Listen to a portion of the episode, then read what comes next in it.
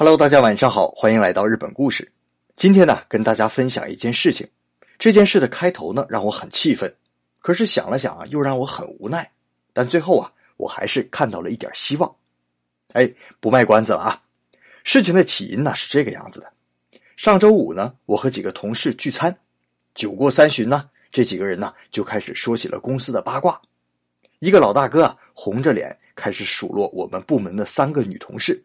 当然了，这三个女同事不在场了，原因呢是最近呢这几个同事要结婚了，而结婚之后呢，居住的地方离我们公司太远，所以三个人之中啊有两个人要离职。哎，这老大哥呀是越想心里越憋气呀，就抱怨了，所以呀招女生进公司太麻烦，好不容易培养起来了，结了婚就离职，哎，白花了多少钱多少心思呀！啊，就是就是。另一个和我年龄差不多的同事接着话说啊：“我前几天呢巡视车间的时候，遇到了一位以前相识的校长，我就问他呀，今年来了几个女生啊？校长啊板着脸，一点不客气的说：女生我们不要，花了时间精力，好不容易培养出来一个，转眼结婚生孩子，一个产假休完回来啥也不会，然后重学，然后再休产假，我们才不干这吃亏的买卖呢。”我听完这话呀。是越琢磨越不是味儿，这帮人明显就是戴着性别歧视的眼镜啊！那作为妇女之友的老杨，怎么能容得下这种言论的存在呢？哎呀，我是越想心里越生气啊！可是偏偏又生不出反驳的话来。这时啊，我无奈的发现呐，日本整个社会机能能提供给女性的就业条件简直是太差了。首先呢，我声明啊，接下来的话，那些女权主义者不要喷我啊！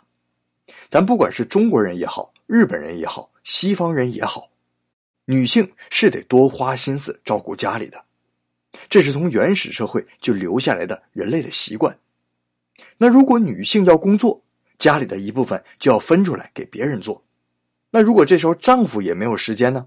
在咱中国，家政服务多方便呐，上什么宝、什么同城，都有各种家政，物美价廉。可是日本的家政呢，非常的昂贵。简单打扫一次，六七百元人民币就没了，这不是普通的日本家庭能承受得起的。再有啊，照顾孩子的负担也很重。且不说东京、大阪这些城市，因为幼儿园饱和，有几万的待机儿童上不了幼儿园，妈妈只能在家照顾。就是小学生，家长也没办法轻易撒手啊。我记得我小学时候啊，父母工作也很忙，就让我放学去学校边上的课后班啊，也不是学习啊，就是找个人帮着他们看着我，这样他们工作稍晚一点也没问题。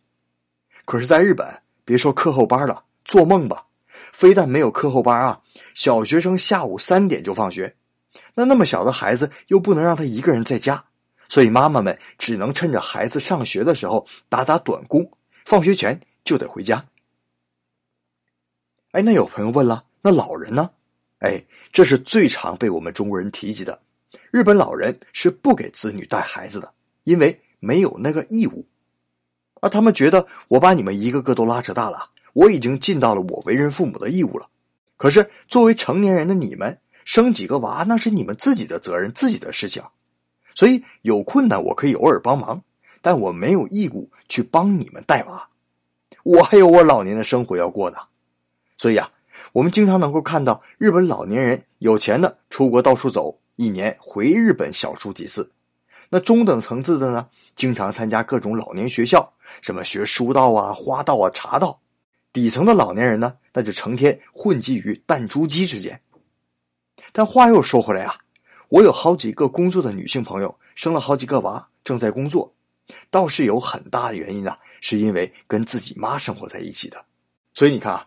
日本对支持女性工作的环境其实是很严峻的。那我正自己啊在这儿这愤怒着、无奈着呢，旁边一个年轻的声音响起了，这是我们最小的后辈，九三年生的，今年刚二十四岁。他听了刚才工厂车间线长的一番说辞啊，冷笑了一声说：“哼，扯什么淡呢？男的也一样，说辞职就辞职，这上面哪有男女之分呢？”然后又转身对刚才那个老大哥说啊。您总说培养他们花了多少钱？多少钱？